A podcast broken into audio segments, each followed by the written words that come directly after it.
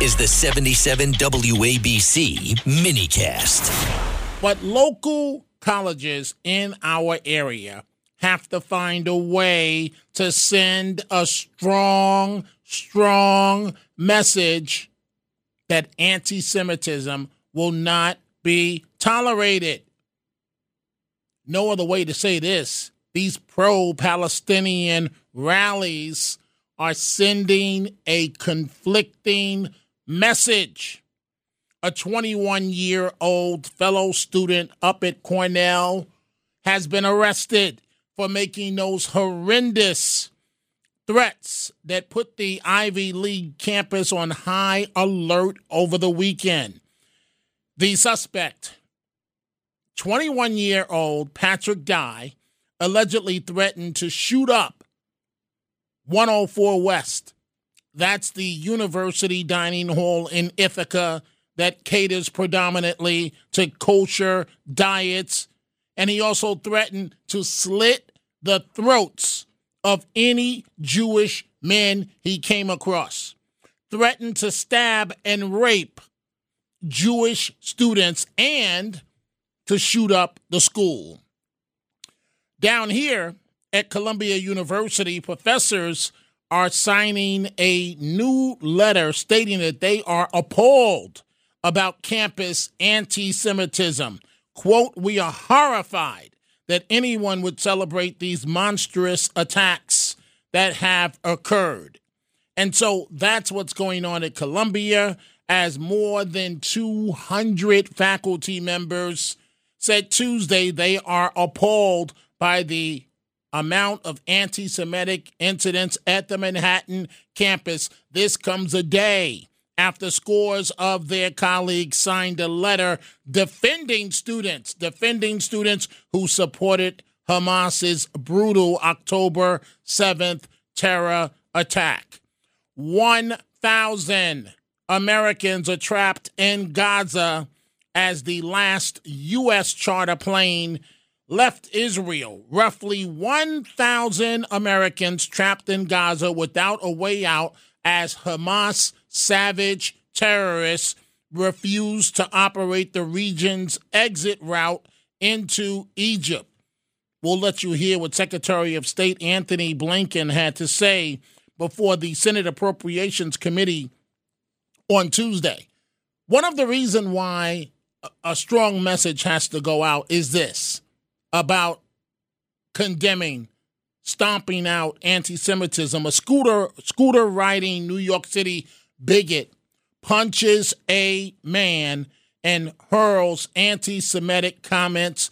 A man on a scooter punched a 23 year old man in the face while hurling anti Semitic comments at him. This happened in Brooklyn Tuesday morning, according to police.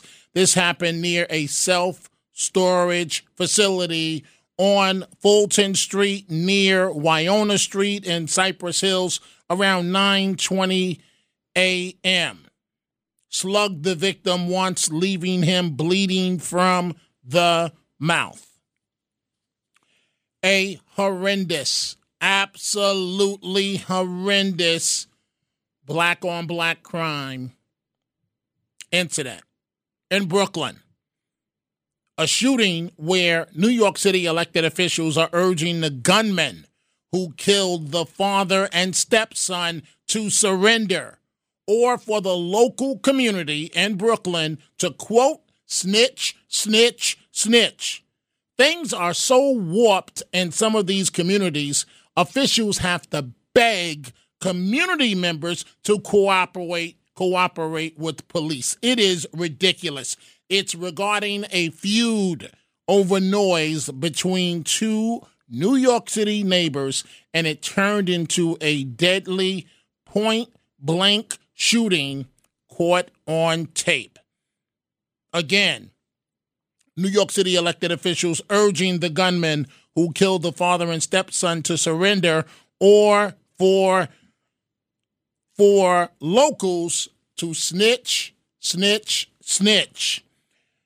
I'm going to begin right now with Israel.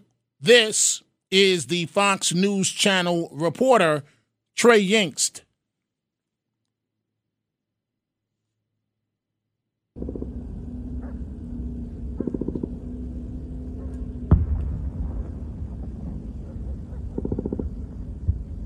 You can hear there all that gunfire and also the strikes that appear to be called in to this specific area. Another one right there. The Israelis are clearly engaged with militants inside Gaza in the northern part of the strip. And uh, Mr. Yingst is doing an outstanding job covering what's going on in Israel. Again, 1,000 Americans trapped in Gaza. Trapped in Gaza. This is what Secretary of State Antony Blinken had to say before the Senate Appropriations Committee Tuesday. We have um, about 400 American citizens and their family members, so it's uh, roughly a thousand people uh, who are stuck in Gaza and want to get out. Um, I'm focused on this intensely. Uh, my entire department is as well, both in the region uh, and here we're working with various parties to try to facilitate their departure from, from Gaza. The impediment uh, is simple it's Hamas. Uh, we've not yet found a way to get them out uh, by whatever, through whatever place and by whatever means uh, that Hamas is not blocking. But we're working that with uh, intermediaries. Um, we're working that to, for them. There are also another roughly 5,000 third country nationals from other countries seeking to get out. Uh, so this is something that we're intensely focused on. We've been we've we've been in close communication as best we can with Americans who are stuck in, in Gaza. We've had about uh, 5,500 communications um, that we've initiated, uh, phone calls, emails, WhatsApp, uh, to be in touch with them, to try to guide them as best we can, and to work for their um, ability to leave. Let's go ahead and open up the phone lines 800 848 WABC 800 848 9222. Local colleges must find a way to do a better job of sending the message that anti Semitism will not be tolerated. November 1st, 2023, and this needs to be said. 2023, Patrick Dye, Cornell University, a junior majoring in engineering at the prestigious university, has been named in a federal complaint. This is just stupid, dumb, and hatred. A federal complaint charging him with posting threats to kill or injure another person using interstate communications. This could land this kid in jail for up to five years. He's from Pittsford, New York, upstate, and he was charged uh, hours, just hours after New York State troopers identified a person of interest regarding the online threats at Cornell. I won't even repeat some of the things in a public domain that this 21 year old said. It is disgusting, but this is what Governor Kathy Hochul of New York had to say. Just yesterday, I sat with Jewish students at Cornell University. After receiving horrific threats on their lives online and hate mail sent to the dorms, they are understandably anxious. Some are fearful now of attending class or eating in the kosher dining hall.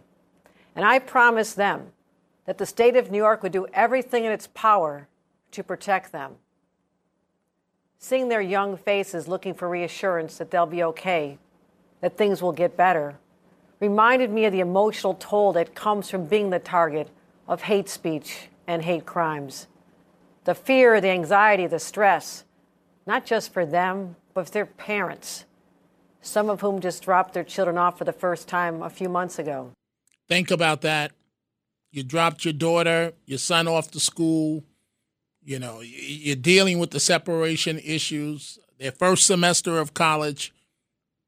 And this is what the Jewish kids have to deal with.